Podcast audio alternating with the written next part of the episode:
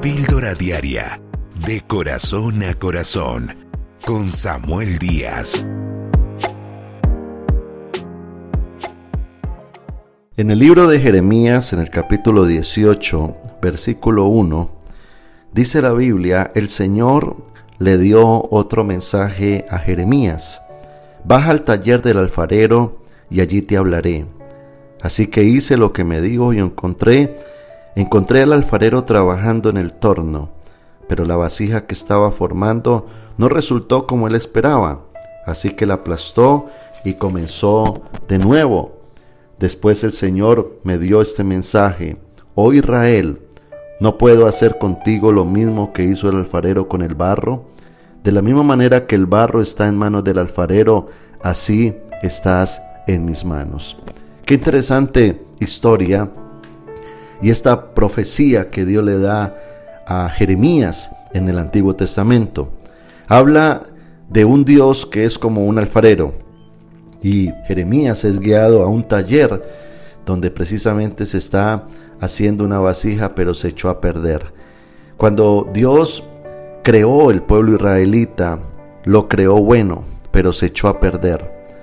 Muchas veces necesitamos que ese alfarero venga otra vez a arreglarnos. Y precisamente ese era el mensaje que Dios le estaba mandando al pueblo israelita. Ustedes necesitan que yo meta mi mano en ustedes para que haya una obra transformadora. Allí es cuando reconocemos de que Dios es el creador, nosotros lo creado. Él es el alfarero y nosotros los, el barro.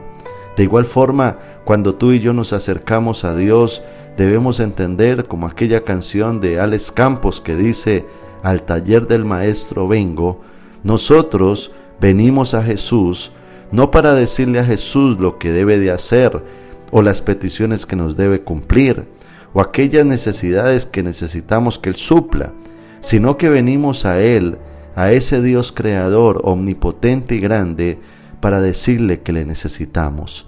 Hay tantas cosas que Dios quiere trabajar en nosotros porque Él sabe que al cambiarla nuestra vida va a mejorar. Pero muchas veces estamos más interesados en lo que Él nos pueda dar que en lo que Él pueda hacer para transformarnos.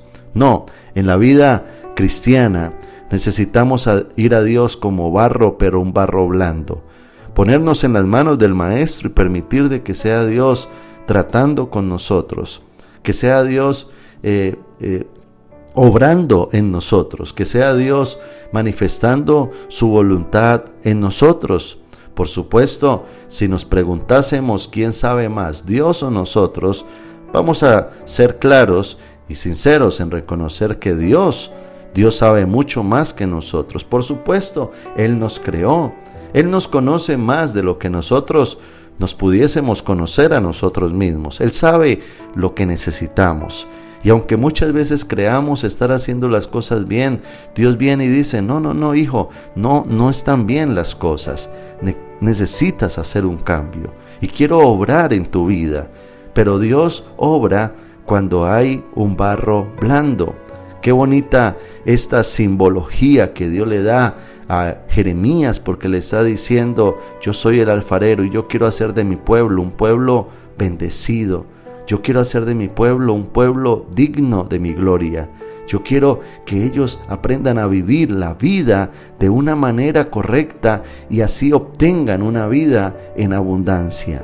Cuando nosotros nos acerquemos a Dios, tengamos un corazón moldeable, Tengamos una humildad para reconocer que no nos las sabemos todas y que necesitamos del Dios creador para aprender a ser mejores. Digámosle al Señor, Señor, examina nuestro corazón, prueba las intenciones más profundas de nuestro ser, evalúa nuestros pensamientos. Y si hay áreas en nosotros que debamos de cambiar, dígale al Señor, Señor, hazlo, ayúdame, yo reconozco mi error, mi falla, mi pecado. ¿Sabes algo? Hay una oración que Dios siempre te va, te va a contestar. Y esa oración es, Señor, ¿tú qué quieres cambiar en mí? Dios te va a responder, Dios te va a hablar. Ahora, ¿por qué Dios quiere cambios? Porque Dios quiere hacer de nosotros personas mejores. que reflejemos su gloria y que de esa forma alcancemos una vida abundante en Cristo Jesús. Suscríbete a nuestro canal de YouTube, Pastor Samuel Díaz, y recibe una dosis diaria de inspiración.